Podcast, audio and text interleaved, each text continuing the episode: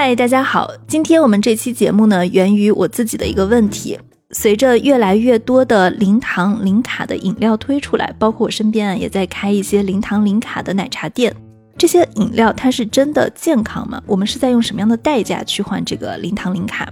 那根据世界卫生组织的统计，从一九七五年到二零一六年，全球的肥胖率是翻了三倍，跟糖是有关系的。喜欢吃甜食是人类的天性。现在根据数据统计，中国人现在每天的人均摄入糖是五十克，美国人均摄入糖是七十克，是健康摄入糖分的两到三倍。也就是说啊，我们每天摄入的糖应该是女性不高于二十五克，男性不高于三十六克。我们只要喝半听可乐，就达到了一天摄入量的最高标准。而且我们这里说的糖都还只是添加糖，它不包括食物本身的所含的糖分。另外有资料统计，我们所摄入的糖分中有百分之四十二都来自于饮料。我们的健康意识在觉醒，食品工业也在进化。这是为什么我们身边越来越多的饮料都打着零糖、零卡的一些广告语。为什么我们喝这些零糖的饮料却依然觉得很甜？因为它们并不是真的零糖，而是使用的代糖。那代糖真的健康吗？正好，美国的顶级学术杂志《Cell》在八月十九号也发表了一篇重磅论文。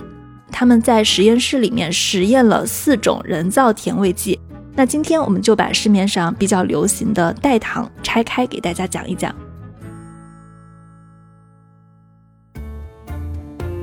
欢迎收听硅谷幺零幺，这是一档分享当下最新鲜的技术知识与思想的科技播客。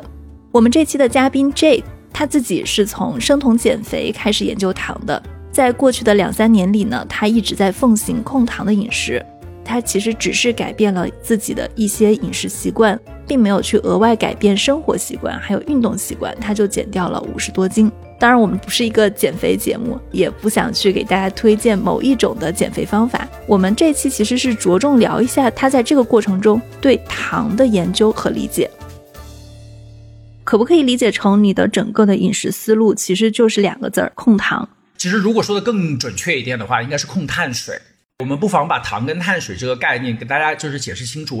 我们说的糖分成单糖、双糖、多糖这样的，中间还有一个寡糖。那实际上这个概念理解起来很简单，单糖呢就是说它只有一个分子的糖，也就是我们说的葡萄糖，一般来说最常见的啊。人体只能吸收单糖，也就是说，如果我今天吃进去的是单糖分子的葡萄糖，那么人体会立即吸收掉，基本上来说是作为这个能量的提供能量的来源就被人体吸收了。假设我举个例子，我们去医院里面输液。对，输液你没有办法吃食物，对吧？但是你要维持身体的正常的能量来源，你输液输的就是葡萄糖。那个实际上人的身体可能是很弱的，没有办法通过身体自身去分解糖来提供能量。那如果打进去葡萄糖，这是最直接，人可以直接吸收的。我们日常吃的食物当中很少很少有是单糖的，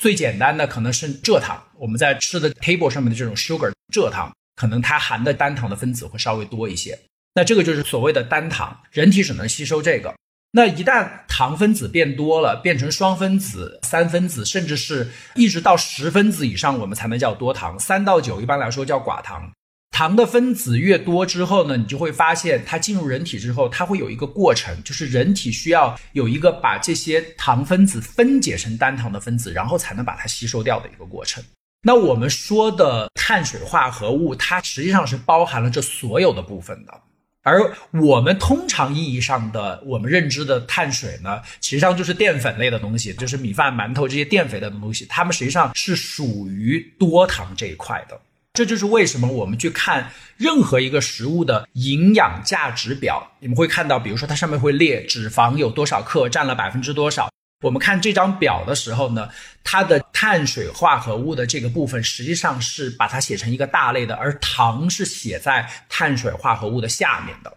而真正我们在营养成分表上看到的写在碳水化合物下面的这部分糖呢，实际上那个糖指的就是在这个碳水化合物下面包含的非多糖，就是非淀粉类的这一部分的东西。那这一部分的糖它可能是添加进去的，也可能是食物本身里面就含的，比如说像果糖这样的东西。但是我们十个分子以上的多糖，实际上就被放在碳水化合物里面，不是 sugar 的这一部分。那实际上就是我们所说的淀粉呐，或者其他的类别。这样的话，实际上对于我来说，我控制的就是总的碳水类别，包含其中的糖这一部分。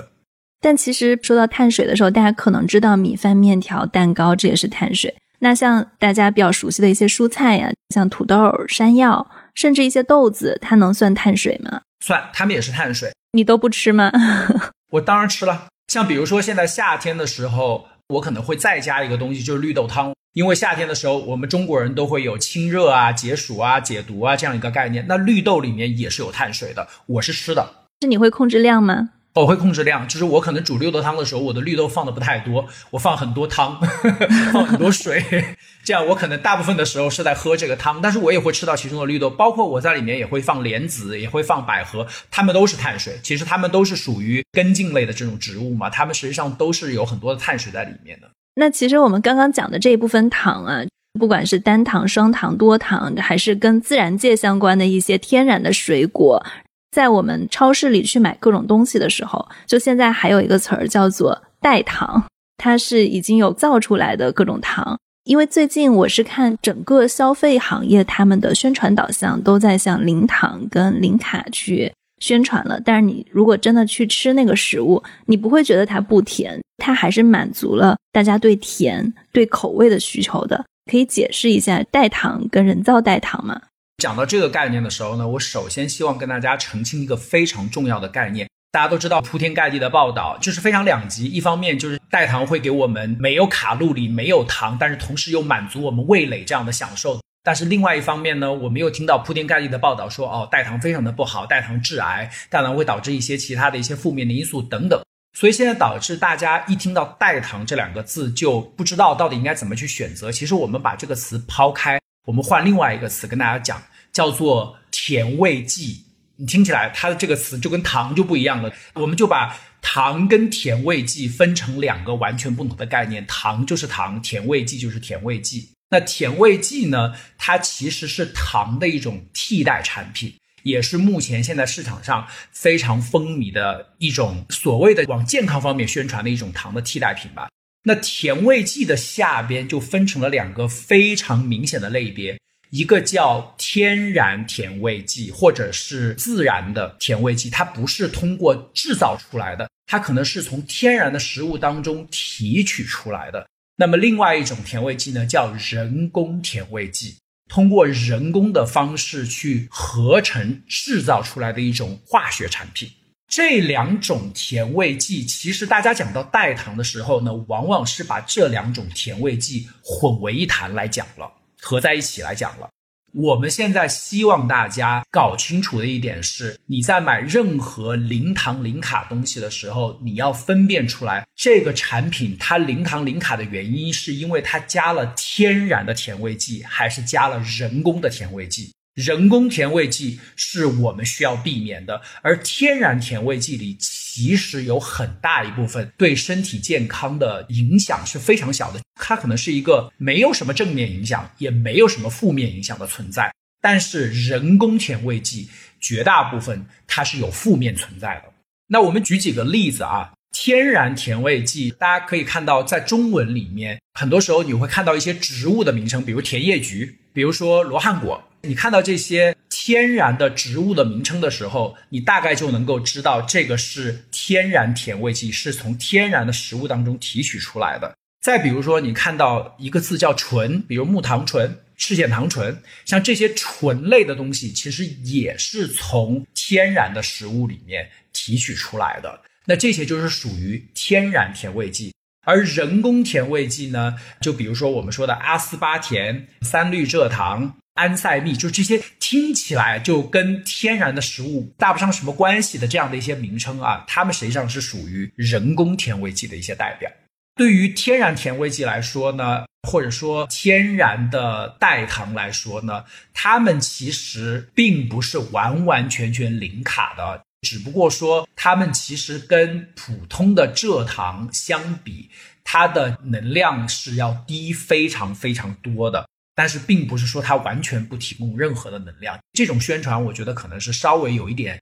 偏颇的。我自己可能听过的比较早期的一种天然的甜味剂就是木糖醇，因为以前我们嚼这个口香糖里面都有糖嘛，那后来把这个糖替换掉了，换成木糖醇。很多时候我们吃的这个什么益达口香糖里面含的是木糖醇，这个东西既有甜味又没有能量又无糖等等，当时的宣传是这样的。其实木糖醇是提供能量的，比如说同样的质量的木糖醇，它跟同样质量的蔗糖，木糖醇的提供的能量的话，大概是蔗糖的百分之六十。所以其实它并不是完全不提供热量的，它是提供热量的，只不过是减少了一些。如果把天然的糖，比如说我们说的蔗糖、高卡路里的糖，换成了代糖这样的食物，它从成分上来说，它是更好的吗？或者对人体的影响上？至少到目前为止，如果你把普通的糖换成天然的代糖，像我说的甜叶菊、这个罗汉果，换成这些东西的话呢，我个人认为，到目前的科学研究，我看到的是对人体的健康是有益的，尤其是对于某一部分的特殊群体，比如说像肥胖的群体、有饮食节制的或者有健康导向的这部分群体，还有比如说糖尿病患者。对于这些人来说，这样的天然代糖的出现一定是有积极的作用存在的。但是，就像我说，这个东西相对来说也是一个比较新的东西，科学的研究道路是非常漫长的。也许可能过了若干年之后，它会出现一些新的研究的成果，可能会推翻现在的说法。但至少从目前来看，它的天然代糖健康作用还是相对来说比较积极的。尤其是其中的两种，一种是赤藓糖醇，还有一种是罗汉果代糖。这两种其实是目前天然代糖里面负面研究成果最少的，尤其是赤藓糖醇是目前为止是没有任何负面研究成果的。赤藓糖醇它唯独只有一个所谓的副作用，就是因为它通过你肠胃的时候是不会被人体吸收的，就是它什么样子进什么样子出。在这样的一个过程当中呢，因为它经过肠道的时候，你的肠道其实上对于所有的食物，它都是想尽量的把它分解、把它吸收掉的。但是因为它不能被你的肠道吸收，所以你的肠道会不停的去蠕动去吸收它。如果你吃的量过大的话呢，你的肠道的负担可能会比较重，你可能会有一点胀气呀，可能会拉肚子不舒服。对对对对，但是那需要吃到非常大的量才会到这个程度。而且呢，赤藓糖醇呢，因为它的甜度是比较低的，比如说同样重量的蔗糖跟赤藓糖醇，赤藓糖醇只有蔗糖的甜度的百分之七十左右，所以为了达到同样的甜度呢，你需要多吃。但是在这种情况下，很多外面卖的代糖都会把赤藓糖醇跟罗汉果代糖做一个混合，因为罗汉果代糖大概是普通蔗糖甜度的三百倍。用罗汉果代糖呢，把甜度升高，但同时配上赤藓糖醇呢，就是会去除一些，因为罗汉果代糖有一些普通的糖没有的一些比较奇怪的味道，就它味道调不出来，对吧？对对对，所以用赤藓糖醇把这一部分稍微中和掉一点，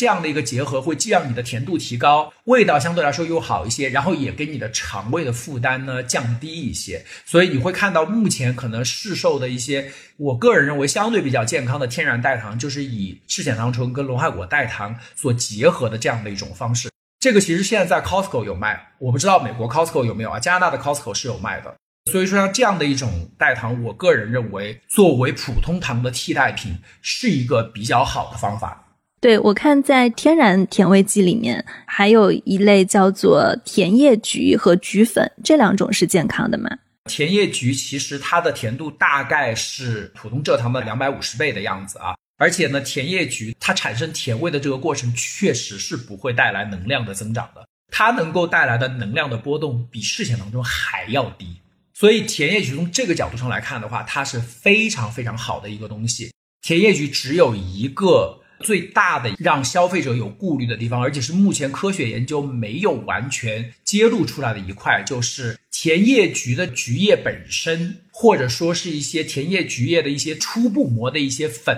啊，叫做初步的一些提取物，它可能是会有毒性存在的。这就是为什么甜叶菊叶本身和它磨的这个粉，目前在加拿大的卫生局或者健康局的规章制度下是不能够被作为食物添加剂的，因为它怕有毒，是吧？对，它怕有毒。就像说奶制品好了，奶制品我们有做过巴氏杀菌的和没有做过巴氏杀菌的，没有做过巴氏杀菌的奶，目前在加拿大也是不能上市，并不是说它不好，而是说没有做过巴氏杀菌的奶，有可能它里面会含有一些病毒或者细菌。让人喝了之后会产生非常严重的反应，就是为了避免掉这一块，所以没有通过。但并不代表说它一定是有非常大的危害，只是说我不知道，它是一个未知的东西。那甜叶菊的菊叶也是这个概念。但是呢，如果是提纯过、精炼过的甜叶菊的提取物用来做代糖，比如说现在最常见的 Splenda 就是甜叶菊提出来的。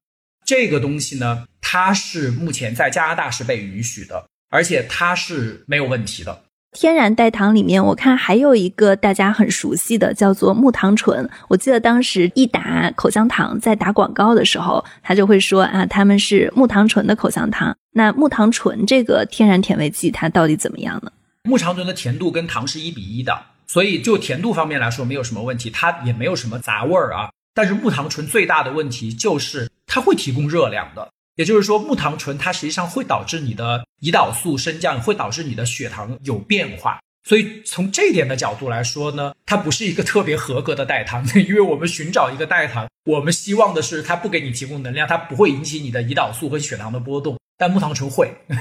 所以说从这一点角度，我们会发现木糖醇的添加其实非常少。除了早期的益达口香糖之外，我们在后期其实还不太经常会看到木糖醇添加在其他的地方。刚刚讲了天然甜味剂，我给大家再总结一下。我们有提到甜叶菊菊粉、赤藓糖醇、罗汉果、木糖醇，还有一块儿我们这次会比较重点讨论的，叫做人造甜味剂。其实我看到元气森林他们在做饮料的时候，因为他们也在打零糖零卡。它里面的成分呢，有一部分是赤藓糖醇，就像你刚刚说的，赤藓糖醇如果它添加太多了，它可能会造成肠胃的蠕动、胀气不舒服。所以他们还添加了一种甜味剂，叫做三氯蔗糖，它应该就算是一种人造甜味剂了。完全正确。关于元气森林，我已经发过好几篇小红书，但是你知道，商业环境下啊，它可能有很多的状况，因为很多时候会有一些品牌的拥护者吧。他们可能会无条件的去为这个品牌站出来说话，然后于是我以前发的时候会受到很多的攻击，很多的人会产生一些质疑的声音。其中一个说法，很多朋友会说啊，元气森林里面其实用的只是赤藓糖醇，没有用其他的代糖，意思就是用的是天然的甜味剂。但是其实就我个人看到的货架上出售的元气森林的产品，绝大部分就像您说的，它添加了另外的一种人造的甜味剂，叫三氯蔗糖。这个呢是人造甜味剂当中目前算是比较新的、比较先进一点的，同时可能跟一些早期的相比呢，对人体的副作用相对小一些，但是仍然属于不健康的甜味剂，或者是不健康的糖的替代品。跟三氯蔗糖所并列的，现在我们还比较常见的啊，就是安赛蜜、阿斯巴甜。可能这三种人造甜味剂是我们目前在市场上看到最多最多的。那像安赛蜜、阿斯巴甜出现的频率就更高了，在很多地方出现了。最常见的碳酸饮料，这两种人造甜味剂出现的频率是相当高的。以前像我们小时候经常喝的健力宝，它是不是就主要是安赛蜜？对，健力宝里面有安赛蜜，健力宝里面也有三氯蔗糖。我其实是那天跟你聊天完以后，我才注意观察了一下，我自己平时会喝 Diet Coke 就健怡可乐，我发现早期它里面都用的是阿斯巴甜，我不知道它现在成分有没有变化，也是不健康的，没有任何变化。其实我们的可乐啊，不管是可口可乐公司还是百事可乐公司，他们都会出两种，一种叫 Diet，一种叫 Zero。Zero 比 Diet 在这个方面啊，可能做的更差一些。Zero 里面呢，不仅加了阿斯巴甜，还加了安赛蜜。而 diet 里面呢，一般来说只加了阿斯巴甜，没有加安赛蜜，是我目前看到市售的情况是这个样子的啊。但是无论如何，这两种无糖的饮料，包含以它们为代表的很多其他的无糖饮料，都是在做这些方面的添加的。跟大家解释一下，阿斯巴甜、安赛蜜它们对人体产生的副作用是什么？它们两个其实是一前一后被 FDA 批准上市的，当然这是我说的在美国啊。那阿斯巴甜呢，在美国是一九八一年的时候被批准上市的，安赛蜜呢是一九八八年的时候被批准上市的。他们目前科学研究进展到的阶段是说，在动物实验当中，基本可以确定这两个东西是有很大的副作用的。尤其是癌症的癌细胞的形成、肿瘤的形成以及生长，甚至还有白血病、血癌这个方面的一些促进啊，这个两个东西都是在动物实验当中有明确的确认的。但是在人体实验当中呢，目前可能比较 controversial。有的研究是说对人体可能没有那么大的伤害，有的研究是说对人体也是有类似的伤害的。尤其是对小孩子，他可能也有一些其他的影响，因为对于小孩子，更多的不是对于癌症方面的担心，而是其他的方面，比如说多动症、注意力不集中。这个我有看到过研究。这两个东西呢，实际上是对人体的影响呢，现在目前处在的是一个潜在危害的阶段，它是有危害的风险。但是是不是真正一定有危害，这个我们现在还不得而知。那这一点呢，其实也是我自己在做这个小红书的阶段听到的最大的一些质疑的声音吧。就是基本上我的小红书的评论啊，分成两派，一派呢就是跟我站在同一条阵线上的，大家就是有着同样的观念。那么另外一派呢，基本上他们会一直拿一句话来做口号，就是抛开剂量谈毒性就是耍流氓。因为他们觉得所有的东西都是要以剂量为标准的，那如果以这么少的剂量来说，其实是不至于对人体产生伤害的。但是他们也不知道人体会不会天天喝一瓶 Diet Coke，或者天天把健力宝当水喝。是我的观念是这样的，也许可能我的观念是属于比较极端吧。但是其实我的粉丝曾经提出过一个观点，我认为我是比较认同他这个观点的。他说：“现在呢，有两间房子要给你选啊，两间都是新盖好的房子，新装修的房子。一间房子呢，他跟你说我用的涂料和所有的建材是完全不含甲醛的。那么另外一间房子呢，他告诉你说我用的建材呢是符合了所有的建筑安全标准的，它里面的甲醛的含量是低于对于人体造成伤害的标准的。那现在这两间房子给你去选。”在其他所有条件都一样的情况下，只有这两个条件不一样的情况下，你是选住第一间房子还是选住第二间房子？大家可以从这个类比当中，你可以想象一下，对于我来说，我肯定是选第一间，因为我知道它没有这个东西。而对于第二间来说呢，目前的科学告诉我说，它的量是正常的，我住进去可能也没有问题。但是你没有办法保证，过了十年、二十年、三十年之后，科学突然告诉你说，哎，当年我们认为安全的那个剂量，其实现在来看是并不安全的。我们花了三十年知道了这个结果，但是这三十年的甲醛被谁吸走了？被我自己吸走了。所以我不愿意在这个潜在的风险当中作为一个被实验者或者牺牲者，那我宁可不去参与到这个风险当中来。所以这个实际上就是代表了我的一种观点。回到刚才您说的那个点呢，其实也是非常重要的点。就比如说我今天喝了一罐可乐，这个可乐里面可能含的阿斯巴甜或者安赛蜜的量不足以对我的身体产生很大的影响，但是你不太清楚。第一，比如说有的人他可能把可乐当水喝。那还有的人不是天天喝很多可乐，但是你保不准你吃的其他的食品当中也含有这样的一些成分，你是不知道的。你要把你自己每天吃的所有的食物当成一个整体来对待，而不是说仅仅只是某一样产品它的添加量是否符合标准，它是否安全。因为能够在货架上卖的产品，他们都是通过了一定的食物检测标准，他们才能上市的，否则它根本上不了市。那如果是按照这样的一个说法的话，我们都不用谈了，大家所有的东西随便吃就可以了。为什么现在市面上还有这么多人在很年轻的时候就得了三高，就有心脑血管疾病，就有中风，就有癌症？那这些如何解释呢？一定跟你吃进去的东西有关嘛？我们刚刚在提到三氯蔗糖的时候，你说它是一种比较新的人造甜味剂，那它的具体的风险可能还未知。然后我看好像也会有一些涉及对三氯蔗糖的健康风险的一些质疑的声音啊。三氯蔗糖其实已经有研究结果了。首先，三氯蔗糖呢，它是一九九八年的时候，就基本上一到两千年左右的时候啊，才正式被 FDA 批准添加到食物当中的。也就是说，它从添加到现在也只有二十多年的时间。在这二十多年的时间当中呢，其实已经有很多研究结果对于三氯蔗糖的负面作用产生一些担忧了。比如说，我们有看到过很明确的研究，说三氯蔗糖是会引起你的胰岛素波动的。那这一点大家要注意一下，因为三氯蔗糖它是一种人造的代糖，它真的是完全不提供能量的，也不提供任何营养的，而且它的甜度是蔗糖的六百倍，所以其实你只要加一点就可以达到蔗糖的同等甜度了。但是之前所宣传的三氯蔗糖完全不会升血糖，完全不会引起胰岛素波动，其实这个说法是不正确的。因为现在已经有研究发现，三氯蔗糖，尤其是对于平时不太吃三氯蔗糖的朋友啊，你在第一次或者前几次吃的时候，它会对你的血糖跟胰岛素的波动是会产生很明显的影响的。那这个其实上跟它的宣传就已经是背道而驰了，因为我不希望它产生这个作用。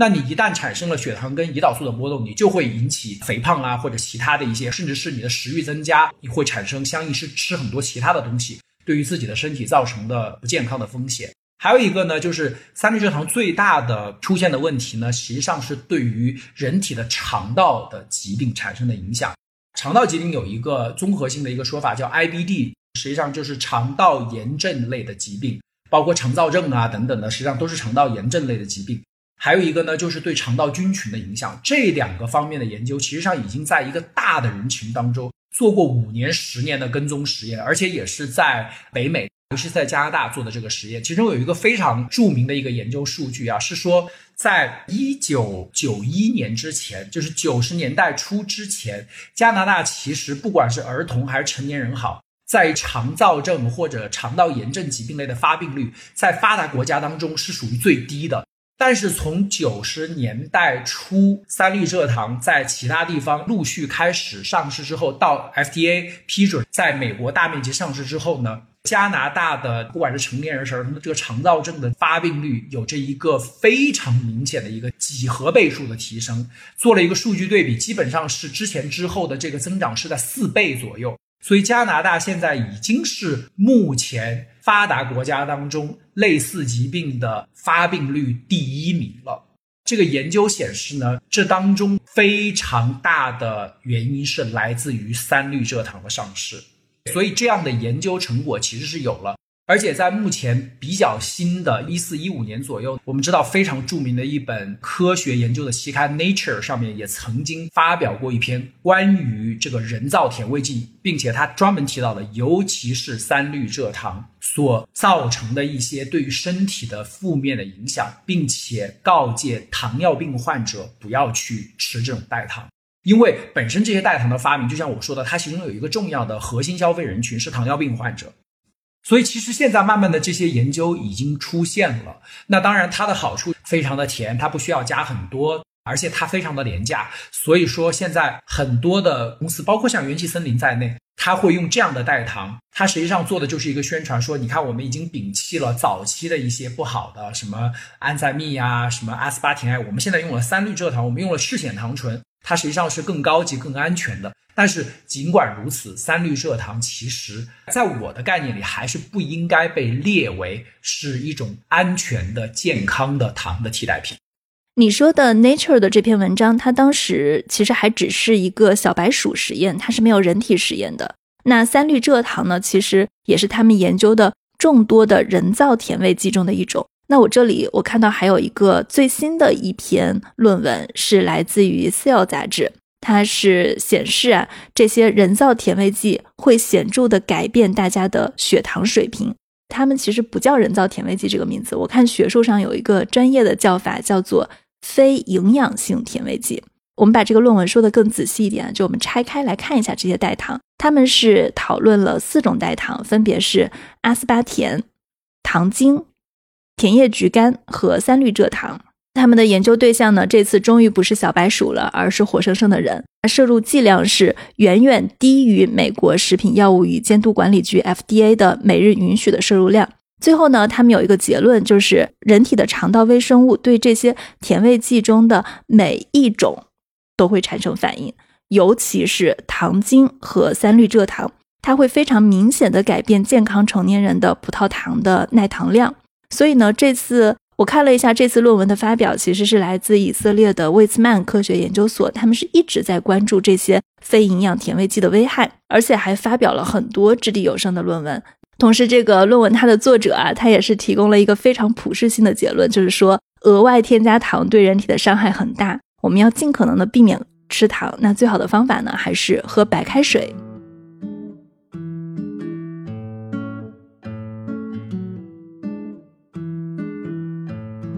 你说到这个问题，我觉得特别有意思的一点，每当人们开始对健康表现出担忧的时候，开始去质疑这些食品消费巨头的时候，那食品生产商他就会选择一种最简单的方案，就是换成分。你刚刚提到了九十年代是一个分界点，在之后大家开始出现了各种，比如说肠躁动，它的病例是急速上升。我之前就是有读到一本书，糖盐酯食品工业巨头是如何操作我们的。书中就提到了一个很有意思的例子，那个时代正好是美国的三大食品巨头，他们去推行谷物早餐。他们那个谷物早餐呢，其实里面大量的都是糖。他要怎么样去让大家从之前的这种早餐习惯去买新的早餐呢？他就把之前的早餐扣上了一个，比如说非常油腻、影响消化，就扣一个帽子，就是相当于在营销上给他贴一个标签。然后就说，那我们这种新型的早餐，我们要推很健康的，它是谷物的。但是他们最开始美国食品上还是没有像我们现在这样的有各种成分表跟卡路里的。后来也是有一个哈佛的教授，他去化验了他们市场上的这个谷物早餐的成分含量，就发现有三分之一的所谓的谷物早餐，它里面的含糖量达到了百分之二十五左右。三分之一的达到了百分之五十左右，更高的化验出百分之七十五。后来 FDA 对他们早餐里面到底是不是谷物，以及他们是不是要标出含糖量，就开始一点一点的去进化跟推动这件事情。所以我觉得很有意思，就包括在我们小的时候，可能有去争论鸡精跟味精哪个好。当时鸡精也是为了宣传说味精不健康。所以我们再来看今天这个问题啊。我们的食品进化，包括大家对卡路里、对糖都有了更多的认知，所以现在大家就说什么零糖零卡。但是零糖这个糖到底是什么？它是不是健康的？需要我们有非常非常细分的去区分。我非常非常同意您的说法。其实这就是为什么我当初想做我这个小红书账号的初衷，因为我觉得现在跟过去的几十年相比，最大的区别就是信息的透明化。信息是在高速的传播发展当中的，基本上每天发生了什么大事，我们通过社交媒体、通过互联网，都可以在很短的时间内传播到全世界各地去。我觉得这是对于现在世界上目前所有的消费者来说最大的便利以及好处。这是跟以前相比啊，我们能够做到的一个最大的区别所在。因为以前我们都是听厂商在说，您刚才举的那个例子是个非常好的例子，还有很多其他的例子，比如说植物油。以前的厂商为了卖植物油，就开始说动物油有多么多么的不好。但是现在其实回头会发现，很多时候动物油其实是比植物油健康很多的，因为很多植物油是高温下精炼出来之后，很多营养成分都被破坏掉了。还会产生一些不良的成分，比如说氢化植物油。这个氢化植物油里面含有大量的反式脂肪，尤其是以前的未完全氢化的植物油，包括现在的很多零食里面还有这些东西。我们消费者以前是完全不知道的，大家就跟着厂商就带着走了。其实我们刚刚说了很多零糖零卡的例子，然后也点名了非常非常多的企业，就我们没有说它的这些东西都是有害的，或者说不好的。只是说，如果你在给大家去灌输一个零糖零卡的概念，或者说你把这个零卡作为一个宣传的卖点，让大家似乎觉得这个东西是健康的，那它真的是不是健康？这个零卡它的代价是用什么换来的？大家有一个知情权。就比如说，我可能在知道了。元气森林里面有三氯蔗糖，或者说我知道了 Diet Coke，它里面还是有阿斯巴甜，我还是会偶尔选择去喝一下，但是我是知情的。我可以去不喝一个高卡路里的东西，喝一个零卡的东西，但我得知道这个零卡我要付出的代价是什么。就有些零卡，比如说你刚刚提到的，像用罗汉果跟赤藓糖醇，那赤藓糖醇可能会造成肠胃的蠕动，会胀气。罗汉果可能会有一些些异味，但是这两种都是健康的成分。那另外，当我们去选择一个不那么健康的成分的时候，就我们知道现在喝进去的是零糖零卡，但是三氯蔗糖会不会因为它的零卡，反而是刺激了我们的这个身体，让我们想吃更多的东西，去弥补这一部分大脑对甜味的渴求？它会不会刺激我们吃的更多，导致我们的卡路里飙升，导致更容易发生肥胖？就这个东西，大家是得要知道的。但同时，我有一个问题啊，消费者应该吃什么，不应该吃什么？在美国啊，有美国食品药物监督管理局，就是 FDA，他们要去颁发食品的许可资质；也有中国食品与药物监督管理局 CFDA。刚刚提到了阿斯巴甜、安赛蜜、三氯蔗糖，它们都有一些不好的潜在的影响在里面。那为什么经过了这么多年，这些食品却依然还在货架上售卖呢？这个就实际上属于是利益集团相争的问题了。当然，他们在桌面以下做了什么样的交易，我们自己是不太清楚的。但是呢，这个叫做一发牵动，就是整个的全局的改变啊。就比如说，今天如果 FDA 出来说食品不能添加安赛蜜，不能添加阿斯巴甜了，那所涉及到的企业可能是成千上万的，而这个利益链也是非常巨大的。在这种情况下，FDA 不敢去做这么巨大的一个决定呢，一定是跟企企业的利益或者大型企业的施压是有关系的。还是回到我刚才那个话题，这也就是为什么我们作为消费者，因为我们也可以向 FDA 施压，我们也可以去质问 FDA 为什么你不去做这样的一个规定。大家都知道，从 general 的角度来说，欧盟的食品安全法比美国的这个 FDA 的食品安全的条例是要严格的。这就是为什么在欧洲很多时候的食品安全，大家是会更放心一些的。那最近出的一个事情就是刚刚才发生，欧盟把有一种人工色素给禁止掉了，叫做二氧化钛。那二氧化钛呢，在目前我们很常见的食物当中是作为色素添加的，它是会让食物产生白色的。我们最出名的那个彩虹糖里面不是有很多颜色吗？那其中白色的部分就是来自二氧化钛。还有什么食物是添加了二氧化钛的？你只要看到这个食物是五彩缤纷的，有各种各样的颜色的，那其中的白色大部分都是来自于二氧化钛。有的时候甚至有一些药的辅助成分里面都有二氧化钛。二氧化钛呢，作为食品添加剂，刚刚才被欧盟给办掉了。二氧化钛还有一个我们常见的就是物理防晒剂，物理防晒剂里面也会有二氧化钛。这就是为什么有的人涂完防晒霜之后，你会发现他脸看起来很白，这个就是里面有二氧化钛。那二氧化钛作为防晒霜的这个添加，目前在欧盟还没有被办掉，但是作为食品添加剂已经被办掉了。那 FDA 是没有办掉的，FDA 是完全没有做这件事情的。它的危害是什么？它是潜在致癌性。关于说治什么癌，目前是在研究当中的有风险的这样的一个概念。但是呢，它并不是说它完全确定它一定会治某种癌，比如说它会增加这个肿瘤的生长速度啊等等，它是这样的一个概念。但是欧盟它非常的谨慎，欧盟就把它办掉了。那这个时候呢，出现了一个案例，就是美国有一个消费者目前正在起诉马氏公司，因为彩虹糖是马氏公司下面的嘛，他在起诉这个马氏公司，说马氏公司你在很久以前就已经说过，你在你的食品当中不会再继续添加二，因为二氧化碳的这个争议也是很长时间了，他就说你在很久以前就已经说过了，不会再添加这个东西了，但是现在直到十多年已经过去了。欧盟都已经把它办掉了，为什么你现在还在添加？也就是说，它是以欧盟食品安全作为一个标准来去 challenge 这个马氏公司，说你为什么不把它办掉？但是马氏公司呢，就说你看 FDA 也没有过禁止啊，那我在美国上市的这个彩虹糖，我就可以添加这个东西，但是我在欧洲上的可能就没有这个成分了。现在非常重要的一点就是，我们作为消费者，我们的力量越来越强大了。我们可以通过消费者的舆论的这个影响，去让这些大的公司在 FDA 没有去做出这样的一个禁令之前，他们可能去选择把这样的一些成分拿掉了。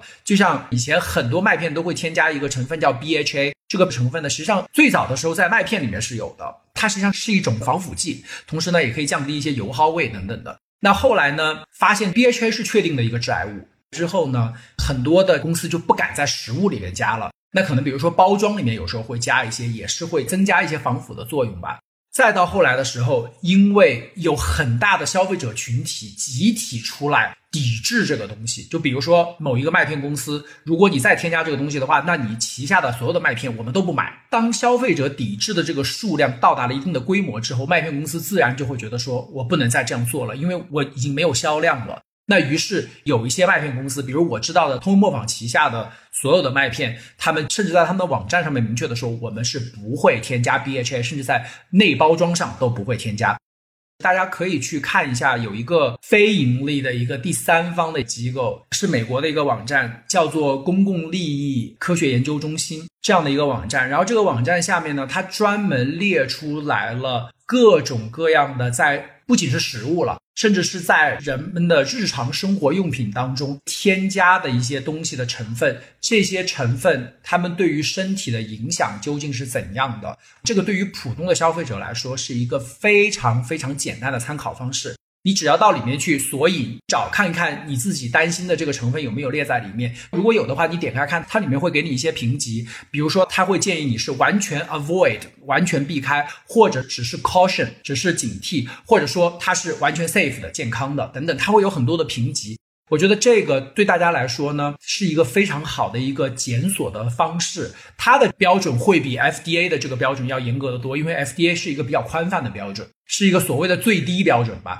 但是它这个网站上面提供出来的这个标准是相对严格一些，比如它对阿斯巴甜、它对安赛蜜、它对三氯蔗糖提供的评级都是 avoid，尽量避免。它都不是尽量避免了，就是希望你避免它，不要碰它。它所谓的 caution 是你尽量避免，但是它 avoid 就是叫你完全避免它了。包括我前几天才写的一个文章里面提到了芦荟，对于很多尤其是中国人的概念来说，都是美容养颜圣品，恨不得平时吃的喝的里面都会加一点芦荟。但是其实在这个网站上，对于芦荟的评级提供的是避免，因为芦荟里面有一些不知道是芦荟的什么部分啊，比如说是表皮的部分，还是里面的植物的果肉，或者是其他的部分，它里面会有非常强的毒性的部分。这个是很多人可能不知道的，但是它上面提供的评级是避免，所以你可以去检索这个东西。这个东西其实对于你来说是日常生活当中一个非常好的一个参照标准。其实我这次想讲到糖的这个话题啊。还有一个小体验是，有一次我去加州首府 Sacramento，我在那个城市就发现了一个非常奇特的现象，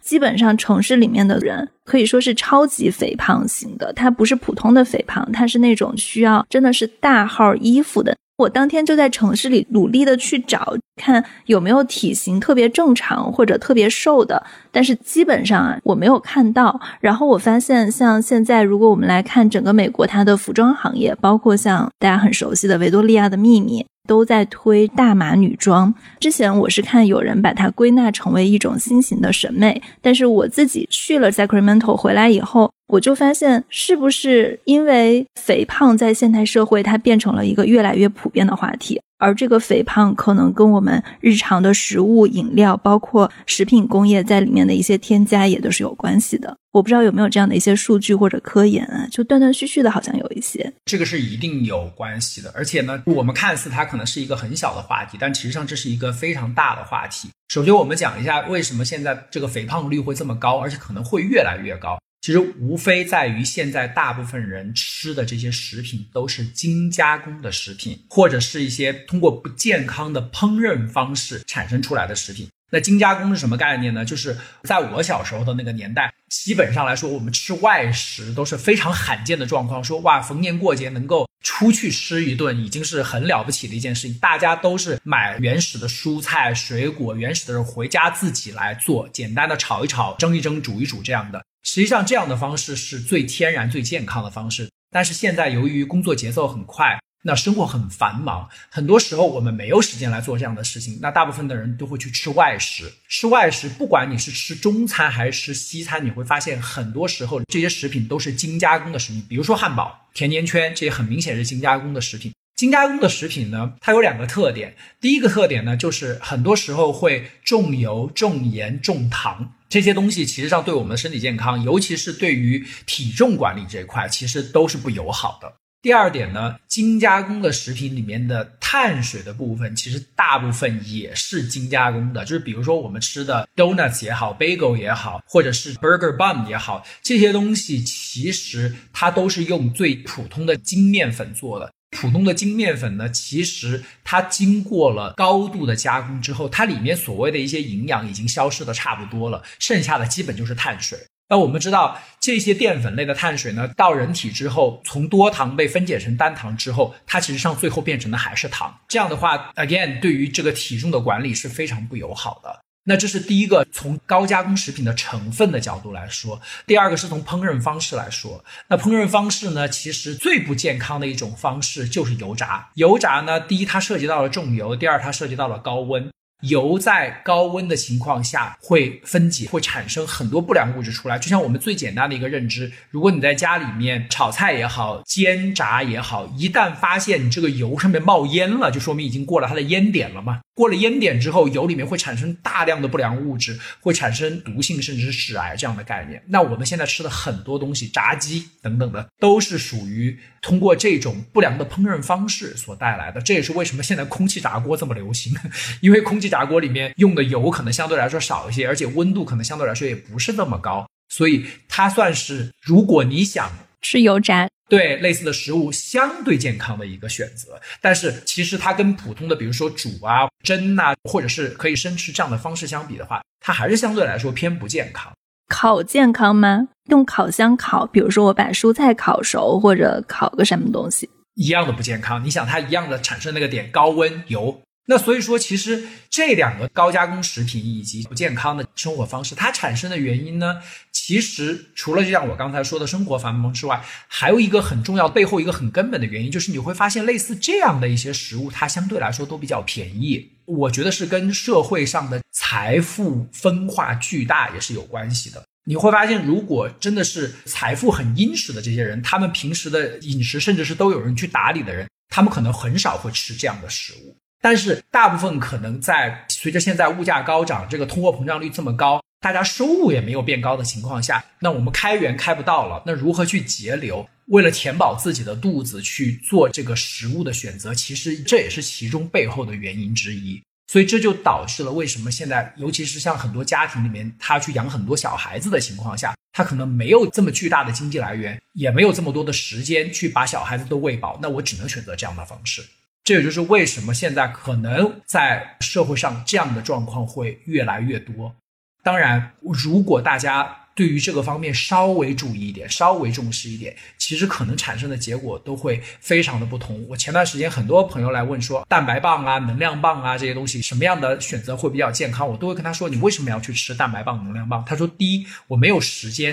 我可能买饭都没有时间，我中午就吃一两个这个东西就对付掉了。第二，它便宜，我买一大盒，里面有很多根，我拿两根我就可以对付一个中午了。所以这个基本上来说，我觉得跟我刚才说的那两点都是不谋而合的。其实还有一个比较私心的问题啊，因为我家现在就是一个有宝宝的情况。然后你觉得在有小孩的家庭，特别是还有一个三岁以下的宝宝的家庭，饮食中要特别注意些什么呢？我可以举一个例子，我有观察到现在整个市面上，即使是说儿童酸奶，然后他说我们的添加糖比市面上要少百分之二十五，在我观察来看，他们一袋酸奶的添加糖分也是超过了四克的。比如说，我们在给宝宝选奶酪、选酸奶的时候，我们要注意一些什么呢？选奶跟选这个奶酪有很大的区别了，因为可能以前中国人对于奶酪的印象是它是甜的，其实大部分的奶酪都是咸的。选奶酪的时候，可能糖不是一个关注的重点了，可能是盐，sodium，对，盐可能是关注的一个重点。钠，对。但是呢，选酸奶的时候呢，糖确实是一个关注的重点。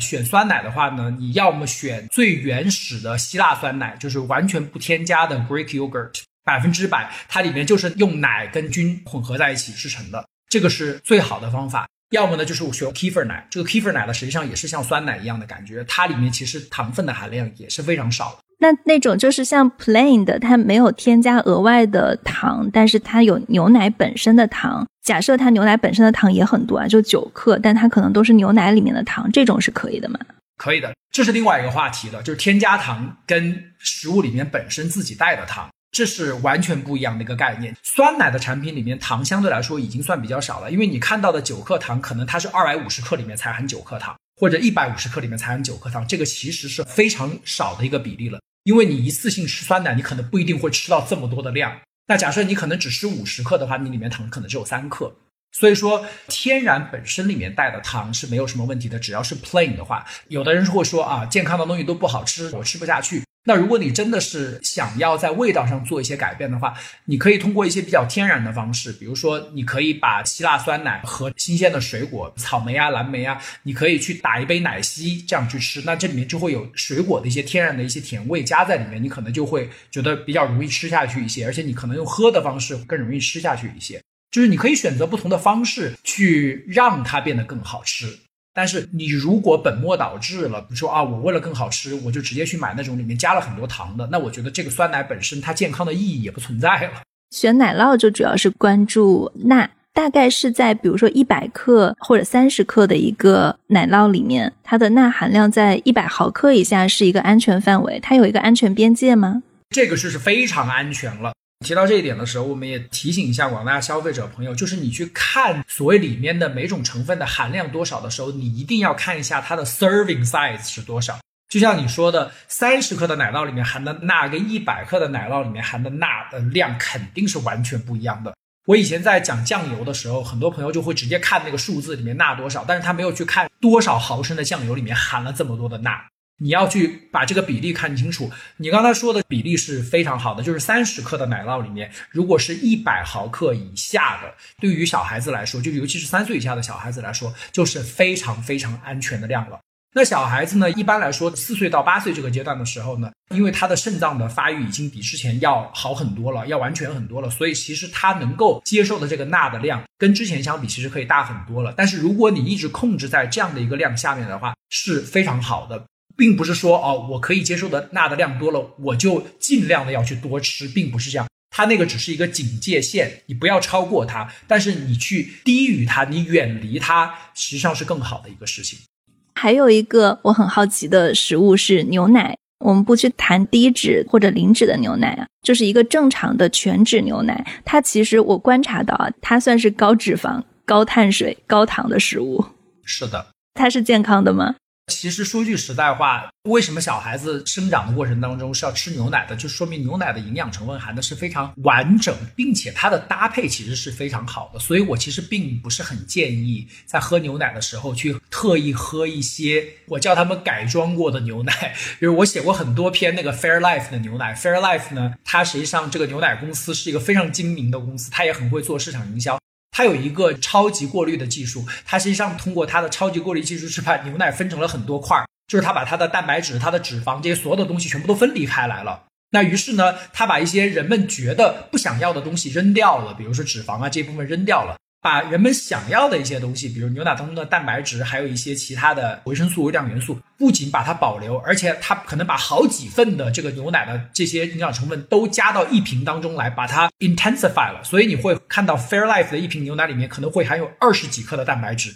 这完全是很难想象的。因为一般来说，二百五十毫升的牛奶可能里面就含有六克、九克蛋白质，可能很夸张了，不得了了啊！但是它里面可以含二十多克的蛋白质。这种东西其实对于我来说都不是我个人会建议的东西，因为它已经不是天然食品了，它太刻意了。对，它已经是加工食品了，包括 skim milk，它已经是加工食品了，它已经不是天然食品了。你要喝牛奶就喝它最原始、最本来的那个样子，它本身的样子就是全脂的，或者你喝 two percent it's OK。那你怎么看低脂牛奶了？低脂牛奶实际上就是你把牛奶当中的。那些脂肪拿掉了，但是你可以想想，它拿掉的那个成分有多少？因为大家会听到这个东西之后，就会觉得说，哇，这东西好健康，它没有脂肪。但是本身牛奶里面有多少脂肪？还挺多的呀。其实是非常少的，而且牛奶里的本身脂肪酸，就像我前面说的，植物油跟动物油的概念是一样的。就是为什么以前商家去宣传植物油好，大家就会信，因为大家说的是，你看动物油里面有大量的饱和脂肪，所以它不好。牛奶也是一样的，牛奶里的饱和脂肪相对来说含的是比较多一些的，所以大家就觉得哇，这个东西其实上是不好的，因为它有很多的脂肪，尤其是饱和脂肪。但是现在大家会发现，这个风向已经完全转变了。以前所谓的对于动物油的负面的一些说法，现在慢慢慢慢都在科学研究当中被平反了，而且不仅被平反了，还告诉大家，动物油甚至是富含饱和脂肪的动物油，它实际上对身体健康是有很多好处的。当然，任何东西都不能多吃，但是只要你在适量的情况下，全脂牛奶就是一个适量的情况，它并不是一个过量的情况，就是它对身体的好处。其实是远远大过它的缺点的。就像现在你看很多健康食品当中都会说，啊，你看我用的是椰子油，以前没有人会去吃椰子油的，因为椰子油是饱和脂肪含的含量是很高的。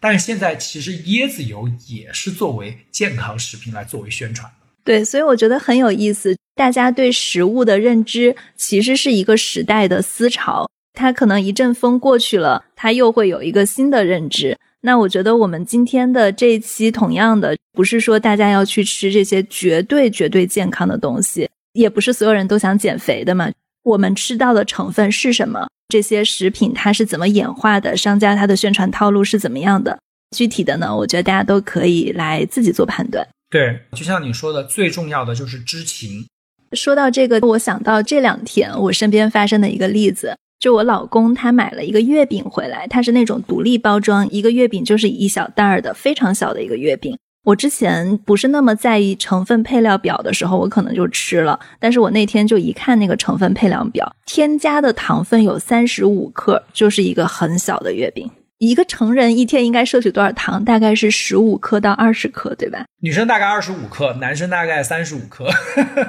对我吃一个月饼，把一天的糖都摄入了。而且你要知道，这还是添加糖的部分呢，我们都还不算食物本身里面含的天然糖部分，这些其实也是在你每天糖的摄入量的控制范围之内的。所以你看这些加工食品有多么的可怕。还有一个给大家提供的一个小方法，就是你看那个食物成分表的时候，列在越前面的成分，实际上它的占比是越大的。它是按照这个成分在你的食物当中占的比例的高低，从高到低列下来的。那也就是说，你这个成分表里的第一个成分一定是这个食物里面含有最高的成分。我看过好多种月饼，那个成分表里的第一个成分就是糖，就是糖比面粉还多。所以你可以想想看，这是多么可怕的一件事儿。是的，好的，那谢谢 J，谢谢您，谢谢。那今天这期其实也是源于我看到了 J 他的小红书，然后大家如果对他感兴趣的话，可以在小红书上关注北美成分书。我们这个不是一期广告啊，纯粹是我自己的一个兴趣。好，那这就是我们今天的节目。如果大家在饮食中有什么样的一些想法，也欢迎大家给我们写评论、写留言。感谢大家的收听，谢谢，谢谢大家，谢谢。